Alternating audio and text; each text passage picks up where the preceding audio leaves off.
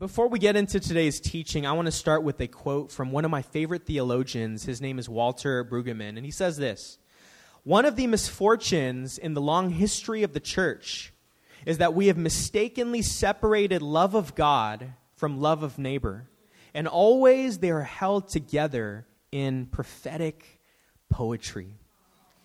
Like, I don't even know what that exactly means, but prophetic poetry just sounds vibey. It sounds so good. Most of us know the greatest commands that Jesus gives us love the Lord your God with all your heart, soul, and strength, and love your neighbor as yourself. And I think sometimes we see these two separate ideas as two separate things. Like, my relationship with God is one thing, but my relationship with people, that's another thing. Like, they're two separate categories. But Jesus saw loving God and loving our neighbor as inseparable, one inseparable mandate. They were tied for first in Jesus' minds. In other words, we cannot hope to love God well if we don't love the people he surrounds us with, our neighbors. Look to your neighbor and say, I love you, neighbor. For those of you online, I love you, neighbor. So then the question is who then is our neighbor and how do we love our neighbors well? Luckily, we have the Bible, we have scripture to tell us the answers to these questions. And so today we're going to look at Luke chapter 10, verse 25 through 37. It's a very famous passage, but I hope today God's going to illuminate a different aspect of this famous story that most of us might know if you grew up in the church. Um, so before we get into it, let me pray for us one more time, and then we'll jump right in. God, I pray today that we would enter into your prophetic poetry, this link between loving you and loving our neighbors. And I think for some of us, this is a beautiful idea, but it hasn't really taken root as a practical reality in our lives. So today I pray that you would stir us up. I pray that we would catch on, not because we have to, but because we see the beauty in loving our neighbors as ourselves. So would you open up this text to us, open up our hearts? In Jesus' name we pray. Amen. All right, starting from verse 25, we're just going to go through it on one occasion, an expert in the law stood, to, stood up to test Jesus. Teacher, he asked, What must I do to inherit eternal life? What is written in the law? He replied. How do you read it? He answered, Love the Lord your God with all your heart, with all your soul, with all your strength, and with all your mind, and love your neighbor as yourself. You have answered correctly, Jesus replied. Do this, and you will live. But he wanted to justify himself, so we asked Jesus, Who is my neighbor? In reply, Jesus said, A man was going down from Jerusalem to Jericho when he was attacked by robbers. They stripped him of his clothes, beat him, and went away, leaving him half dead. A priest happened to be going down the same road, and when he saw the man, he passed by on the other side. So too a Levite, when he came to the place and saw him, passed by on the other side. Now, let's pause here really quick. I think most of us, let's be real, are reading the story and we're thinking, what the hell is wrong with these people? Why would you leave a man bloodied and dying on the street? They were supposed to be the religious representatives of God. How could they leave this man bleeding out? I would never do that as a follower. Come on, let's be real. How many of you are reading this and you're, you're kind of thinking that? Like, what's wrong with these people? They're whack. But before we do, let me give you a little bit of context. I'm about, I'm about to see some, a sweep of convictions across the room. What we have to understand is the priests and the Levites, the priests that passed by, the Levite that passed by, they, they would work at a temple in the city of Jerusalem. But most of them actually lived in a city called Jericho. It was about 18 miles away. Come on, some of y'all never walked over three miles in your life, right? 18 miles away in Jericho. So what, what they would do is they would travel 18 miles from their home in Jericho to go to Jerusalem. And they would work in these two week shifts. And so they would spend two weeks apart from their families in Jerusalem working at the temple. And then after, they would get their pay, and then they would journey back home, the 18 miles all the way back to Jericho. Now, during this time, there was no BART, there was no Muni, there was no public transportation, no bullet train, nothing like that. It was a dangerous and a long road from Jericho to Jerusalem, from Jerusalem to Jericho. It was so dangerous and treacherous, in fact, that they called it the Way of Blood. Come on, some of you think your commute to work is dangerous. No, you ain't never been through the way of blood. And so they would go for two weeks, get their pay, come back home. But the thing we have to understand about their pay is this their pay wasn't no direct deposit into their Chase account, it wasn't no check, it wasn't even cash or gold. These people that worked in the temple, the Levites and the priests, their pay would either be an animal or part of the grain offering. Basically, all the tithes that were given to the temple were split up amongst the Levites and the priests who were working there, and they would take the animal or the grain offering home as food for their families. Now, at the time, there were all sorts of laws revolving around food, and one such law was that any food that came into contact with anything considered unclean, such as a man bleeding out on the side of the road, would have to be thrown out because it would be contaminated and it would be no longer clean.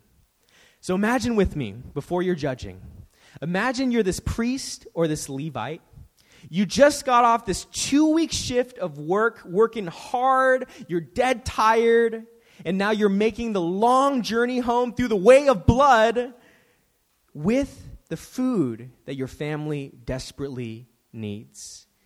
And you see this man bleeding out.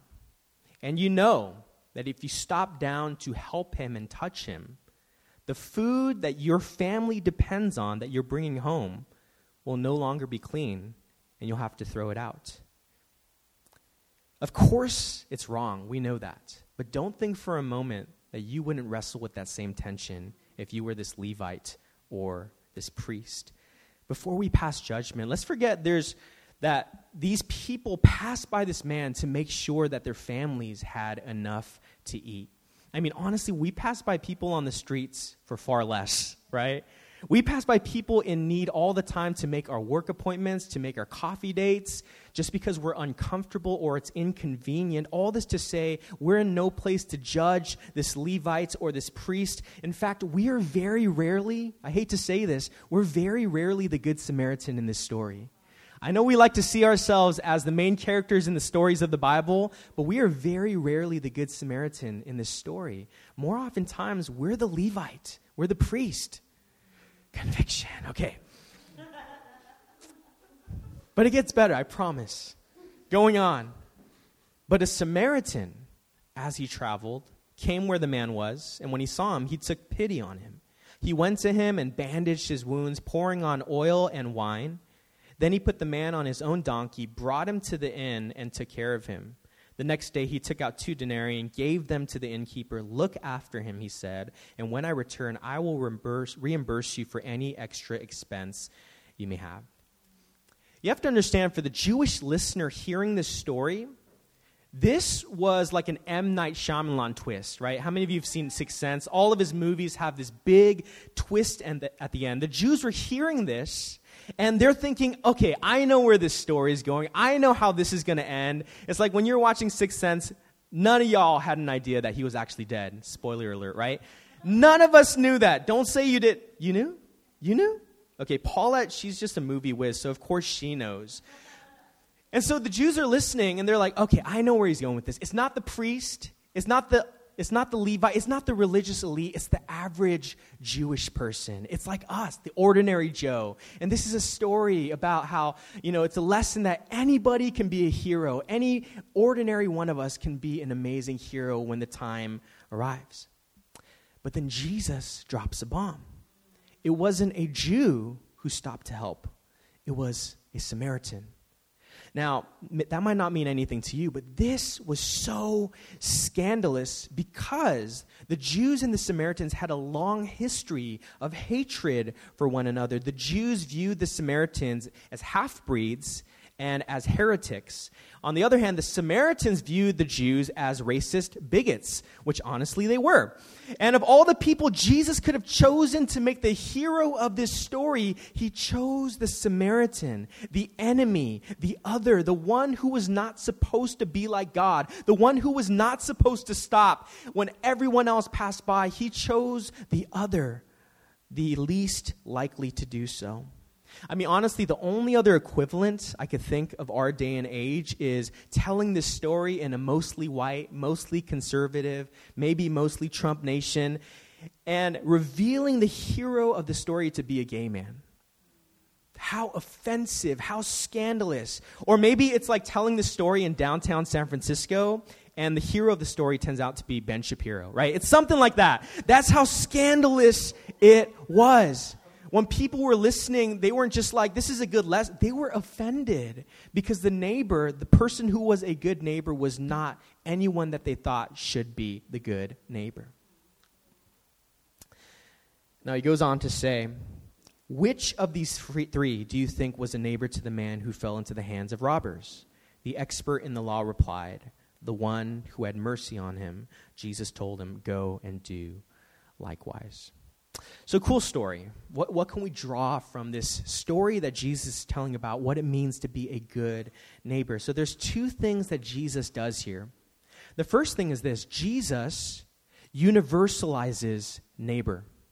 What I mean is, your neighbor isn't just the person who lives next door, your neighbor is anybody and everybody.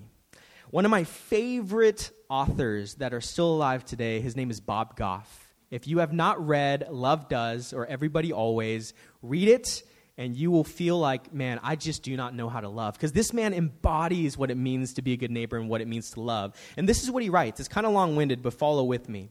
He says, Each of us is surrounded every day by our neighbors. They're ahead of us, behind us, on each side of us. They're every place we go. They're sacking groceries and attending city council meetings. They're holding cardboard signs on street corners and raking leaves next door. They play high school football and deliver the mail. They're heroes and hookers and pastors and pilots. They live on the streets and design our bridges. They go to seminaries and live in prisons. They govern us and they bother us. They're everywhere we look. It's one thing we all have in common. We're all somebody's neighbor, and they're ours. This has been God's simple yet brilliant master plan from the beginning. He made a whole world of neighbors. We call it Earth, but God just calls it a really big neighborhood. This, I mean, if you know Bob Goff, he's so playfully delightful, right? Imagine the whole world is like one big neighborhood to God, and we're all called to be neighbors to one another. This is beautiful. It means your neighbor is your classmate, it's your coworker, it's the waiter, it's the barista. Your neighbor is the foreigner, it's the immigrant, it's the refugee. It means your neighbor is the Republican or the Democrat or the gay or the lesbian. Your neighbor is the enemy or your friend. Everybody is our neighbor and no one is disqualified from your love. This sucks. Right? This sucks because it means there is no clause to get you out of doing the hard work of loving others, even when it seems impossibly hard. And we don't get to pick our neighbors. Everyone is our neighbor. Now, this is beautiful, and it's all good. Jesus universalizes neighbor, but the danger here is that if we universalize it too much, it becomes a beautiful concept that has no practical bearing in our lives. It's kind of like people who say, I don't need to go to church because I'm part of the universal body of Christ. And I always tell those people, what does that actually mean? Because what I see in the Bible is that our devotion to the universal church is always expressed in the local church. Because you can't the local church is where you can actually practice love and forgiveness and reconciliation and patience and love for one another. You can't just do that with the theoretical universal body of Christ. In the same way, in other words, we can make our neighbor a conceptual idea that has no practical reality in our lives. So Jesus universalizes neighbor, and we know that danger of theorizing this but not making it practical. But he also particularizes neighbor. What I mean by that is that your neighbor, this is, this is going to be mind blowing, is the person that lives next to you.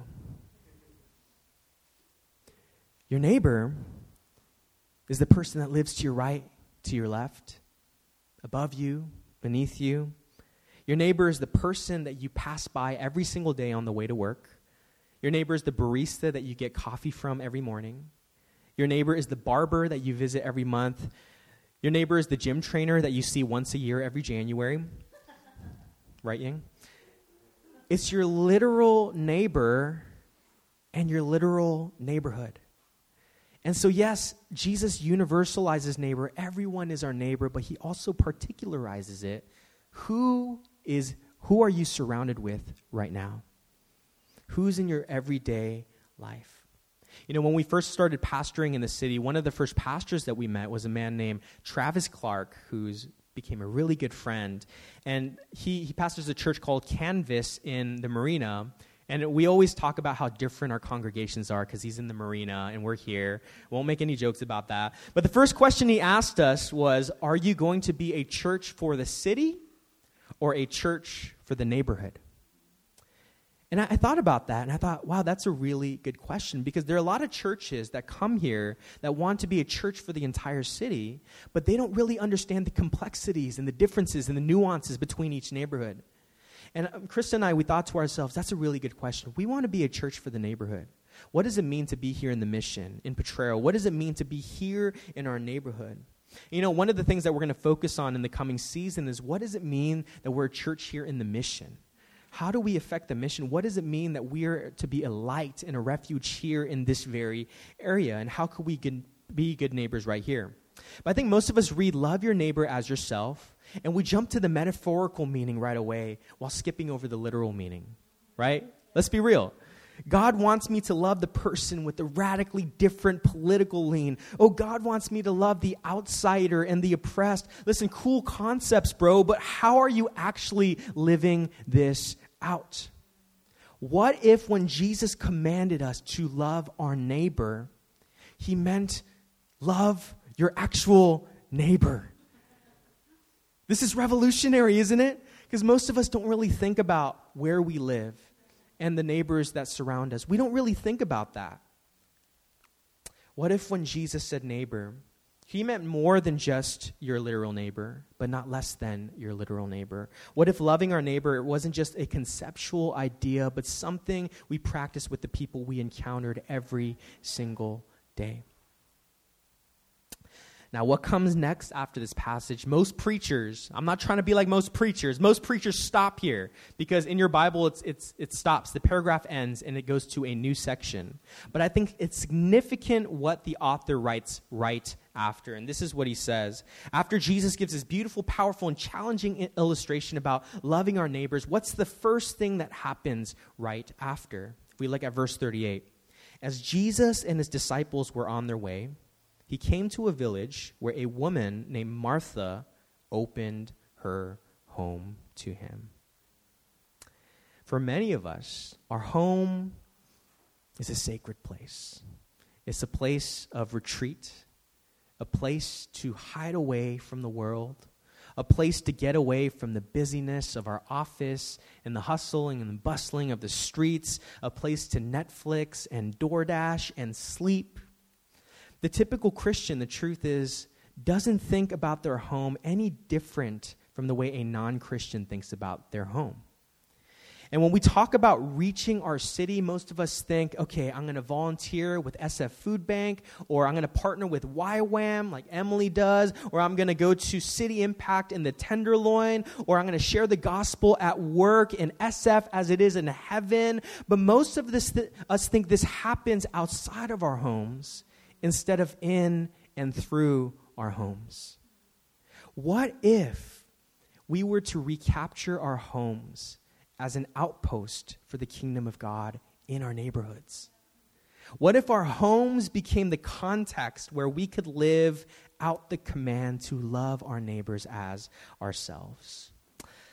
Jon Tyson, um, who we drew a lot of inspiration from in our last collection, A Creative Minority, he actually writes a lot about this, and I just want to read. It's also kind of a long quote, but this one will floor you. We could end the sermon right here. I know you want me to, but we have a little more, but it's powerful. This is what he says What would the church look like if we chose to buy homes in the same streets and subdivisions, the same buildings and blocks, the same suburbs and sections, what would our love look like if we showed up dozens of times a week in small but profound ways? Meals cooked, prayers prayed, songs sung, scriptures studied, games played, parties thrown, tears shed, reconciliation practiced, resources given.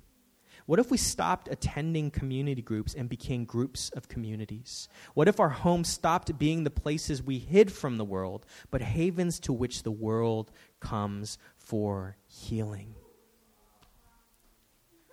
Dang, that's a mic drop. What if we viewed our homes not as a hiding place from the world, but as a haven for it? How challenging, how radical, how countercultural is the idea? What if we viewed our homes not as castles to keep people out, but as refuge to draw people in?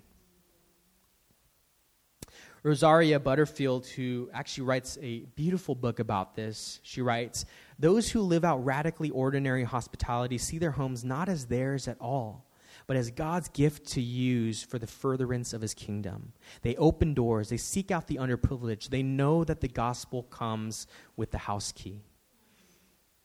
The gospel comes with the house key. Kristen and I, we just bought a new home. And when you get your house key, it's a beautiful moment. You feel it's a very special, sacred time. What if when we bought into the gospel, it came with the house key for a home to be used for his kingdom?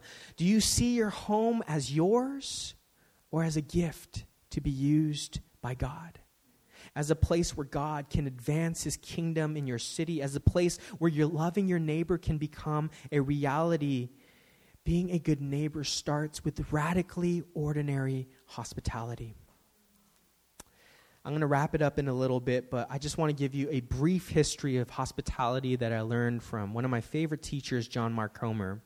And he t- tells us the, the origin of the word hospitality. You know, the words hospital, hospice, hotel, hostel, they all come from the root word hospitality.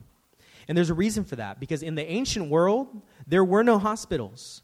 There were no hotels, there were no Airbnbs. And as we read in our passage today, travel between places was dangerous and slow and treacherous. There were no hotels where people could find refuge. There were inns, but they were really, really dangerous. There were no hospitals where people can receive healing. Now, this is really cool. Check this out.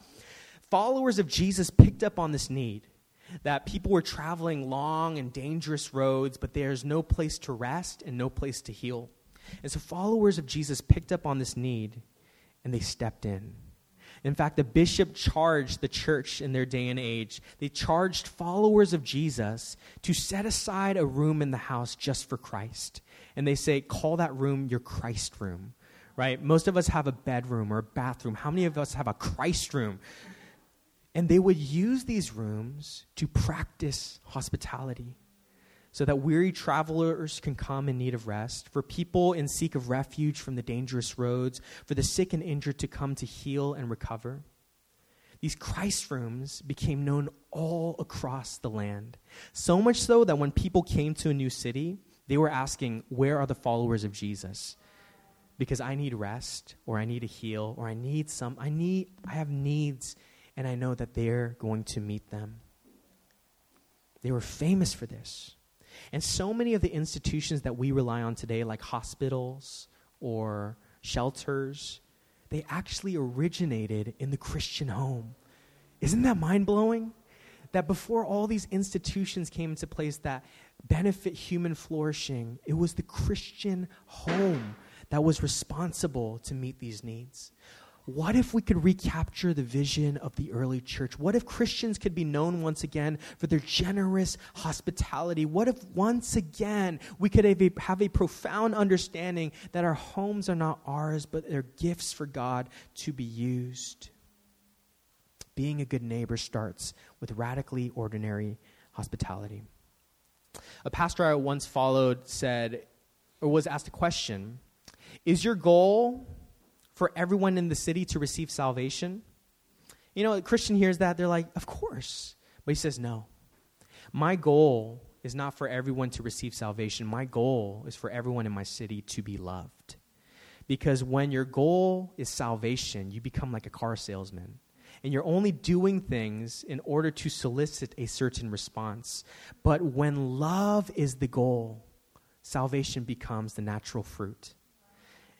Never underestimate the power of radically ordinary hospitality, of simple love. Because the fruit of love, of real love rooted in Jesus, is salvation. One of the people who I mentioned earlier embody this really well is a man named Bob Goff. Listen, if you if you've never heard of Bob Goff before today, you got to search him up.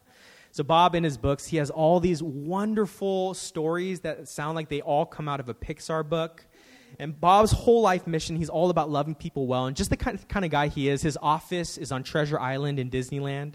You, you ever see Treasure Island in Disneyland? He has an office there. He actually includes his personal phone number on the back of his book that people can call. We actually had a friend that called and he picked up. It's crazy. And he just picks up random hours of the day. And one of the traditions he started in his neighborhood was throwing an annual parade. And so his, he describes his block as only being about 20 houses, but he said, every year we're going to throw a parade on New Year's Day. And so he started, at first it was just him and just a few other people, about eight people. They looked really crazy, but they started doing a parade down the street on the first day of every year. But he was intent on being a positive, noticeable presence of love in his neighborhood. And as the years passed, it grew and grew until the entire neighborhood started participating. They would blow up thousands of helium balloons every parade. They would even crown like a homecoming king and queen, just the neighbor that they just want to shower their love upon. And they, it became this beautiful thing, this beautiful act of love that became a staple. Now, I think they just did it this year too. So it's been over 20 years that they've done this. And he asked this, this ask yourself this question, what will make the people in your neighborhood be glad you are there? Get ready for the conviction. The sad reality is that for most of us, if we were to move out of our place tomorrow, no one would notice. And I get it. I mean, Chris and I were renters for many years before we were able to graciously purchase a home. And we understand, like, this is not like our, temp- like our eternal home. You know, we're just here for a year, maybe two. But I think there's something powerful, there's something significant about where you live and the call of the gospel on your life. The sad reality is, most of our neighbors have no idea who we are. We have no impact in our neighborhoods and our neighborhoods are no better or worse for having us. There's nothing better than being in that middle bled, right? At least be a hard no or a hard yes, but most of us, we're just, we're not even noticed in our neighborhood. You know, Chris and I, as I mentioned, we were able to purchase a new home a few months ago. We're moving in in two weeks, y'all, so we'll be back in the city. Um, Sacramento is demonic. It's so hot. It's it's 109 degrees. I mean, I don't know how people live out there. Just kidding. I love Sac. But when we were moving this last time, so this is our third place that we are living together as a married couple, our neighbors were sad. Uh, I remember one of our neighbors, his name is Phil, and he used to have a, a, wife named Janice who was alive when we moved in, but passed about a year into our, um, into our stay there. And they have a, a, a son with special needs named Nick. And we would see them pass by all the time. We'd say hi. Uh, we bring like food and desserts and chocolates over. We got to know them really well. I remember one day I was getting my mail and I passed by Phil and Nick as they were walking and I was like, "Oh, Phil, Nick, hey, we're actually we're selling the place and we're we're trying to find a new one." It's like, "Oh my gosh, I'm so sad." And part of me was like, you know, I feel sad too, but part of me felt happy that that he noticed, that he cared. And then our other neighborhoods, there are congressmen for San Francisco, David Chiu, if you voted for him, and Oh, assemblyman, sorry. And they have a little son named Lucas who would always peek through our windows and look for Fig. And they were sad that we were moving too. And it made me happy that even though we only got to know our neighbors to our left and our right, that we had some sort of impact there. And it gives me a vision for my next for our next place. We actually are still in the same neighborhood. We just moved over a few buildings, so we'll still see Phil and Nick and David and Lucas and all of them. But it gave me a vision that where I live, I want to be that presence of love. I want my home to be an outpost for the kingdom of God. I want our son to grow up knowing his neighbors, knowing that we're a house that actually tries to be a presence where we live. How beautiful is that? And so I have three challenges for you, and I broke it up because I think y'all love this. There's a beginner level, there's an intermediate level, and there's an advanced level. All the type threes in here, I know you're going to go right for advanced. Beginner level is simply this my challenge to you this week, based on this teaching learn the names of your neighbors. That's it. we can't love people we don't know. And I know it's kind of weird just you know, going over these days and saying, hey, introducing yourself. Maybe you could bring like dessert, say, hey, I've been living here for a while and I just thought it's time that I got to know my neighbors. Maybe bring over something and introduce yourself. Spark a conversation with a neighbor in the mailroom. But beginner level, just get to know the names of your neighbors. Just start there. Intermediate level, we're going to take it a little more spiritual. Go on a prayer walk through your neighborhood. Walk the streets. Get to know your boulevard, your block. Begin praying over each house. Invite God's presence to come and make his dwelling in your neighborhood. Ask God to highlight different houses or different neighbors that you want to reach out to and get to know. Um, there's a man that I follow who does this once every year. And it's crazy the testimonies that he tells when God highlights a person or a house and to see God moving in that relationship. Ask God, God, give me clarity about like who you want me to get to know, who you want me to invest in. And then the advanced level for you type threes and you overachievers here in San Francisco, sometime this year, invite your neighbors over for a meal. This could be your actual neighbor, it could be your barista or your coworker or your barber or your gym trainer, right? How, how great would you feel as a gym trainer if one of your, your clients invited you over for a meal? Yeah, it would be an honor, right? Make your home a Christ room. I know most of us don't have enough bedrooms to have a Christ room, but make your dining room a Christ room for people to come to rest and receive. And I just want to throw this long term vision. If you're going to stay at your place longer, make your house a gathering point for the neighbors. Throw a holiday party. Host a monthly neighbor night where you invite people over for dinner. Invite a neighbor over to watch the NBA finals or play Super Smash Brothers and get mad at each other. I don't know. All I'm saying is being a good neighbor starts with radically ordinary hospitality. What if we could recapture the vision of the early church?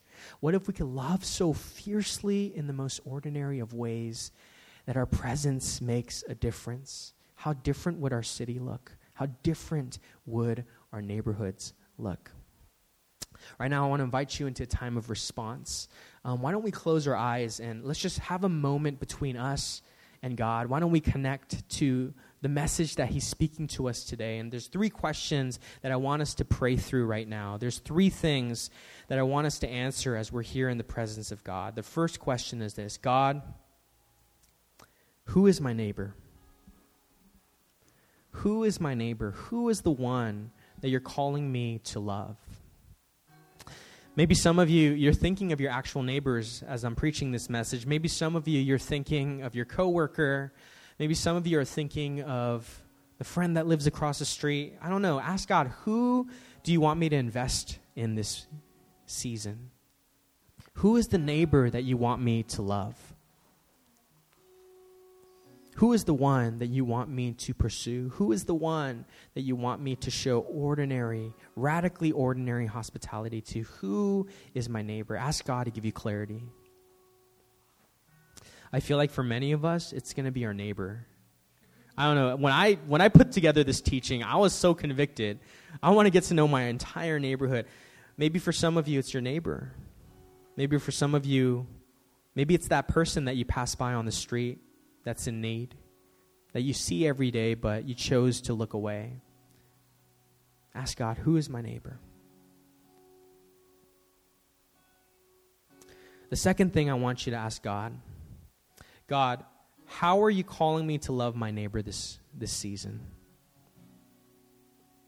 How are you calling me to show my love, my hospitality for this neighbor? Is it just sparking a conversation with them, getting to know them? Is it just praying for them in the secret place? Is it inviting them over for a meal? Is it bringing them some boba on a hot Sunday afternoon and just sparking a conversation? What does it look like to love my neighbor? God, would you convict us? Would you inspire us? Begin asking God that God, how are you calling me to love my neighbor this season?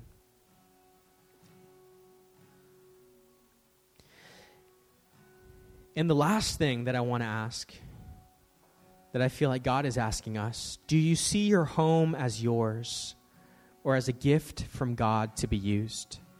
And I feel like the invitation for most of us right now is that God wants us to give our homes as a living sacrifice to God, submit our homes to Him to be used for His purposes, to be atmospheres of love, that our homes would be transformed into Christ rooms where we can have an opportunity to love our neighbor, where we can have a space to show the love of God. I feel like God is saying for, for many of us, our homes are the canvas where God is painting the story of love in your neighborhood. Your home is the canvas where God is painting the story of his beautiful narrative, the story of his radical love for everyone on your block, for everyone on your street, for everyone in your building. And so, God, right now, we surrender our homes to you. We say, God, we want you we want you to be the reason why we have these homes. Whether we're renting or buying, we want to offer our homes to you as a gift to be used. Make our homes outposts for the kingdom of God. Make our homes the canvas where your love is shown. Make our homes the very place where we can actually live out your greatest command to love our neighbors as ourselves. And so we give you our homes, we give you our households. Would you come and make them Christ rooms for your use? God, we want your heart. We want your heart. Would you give it to us?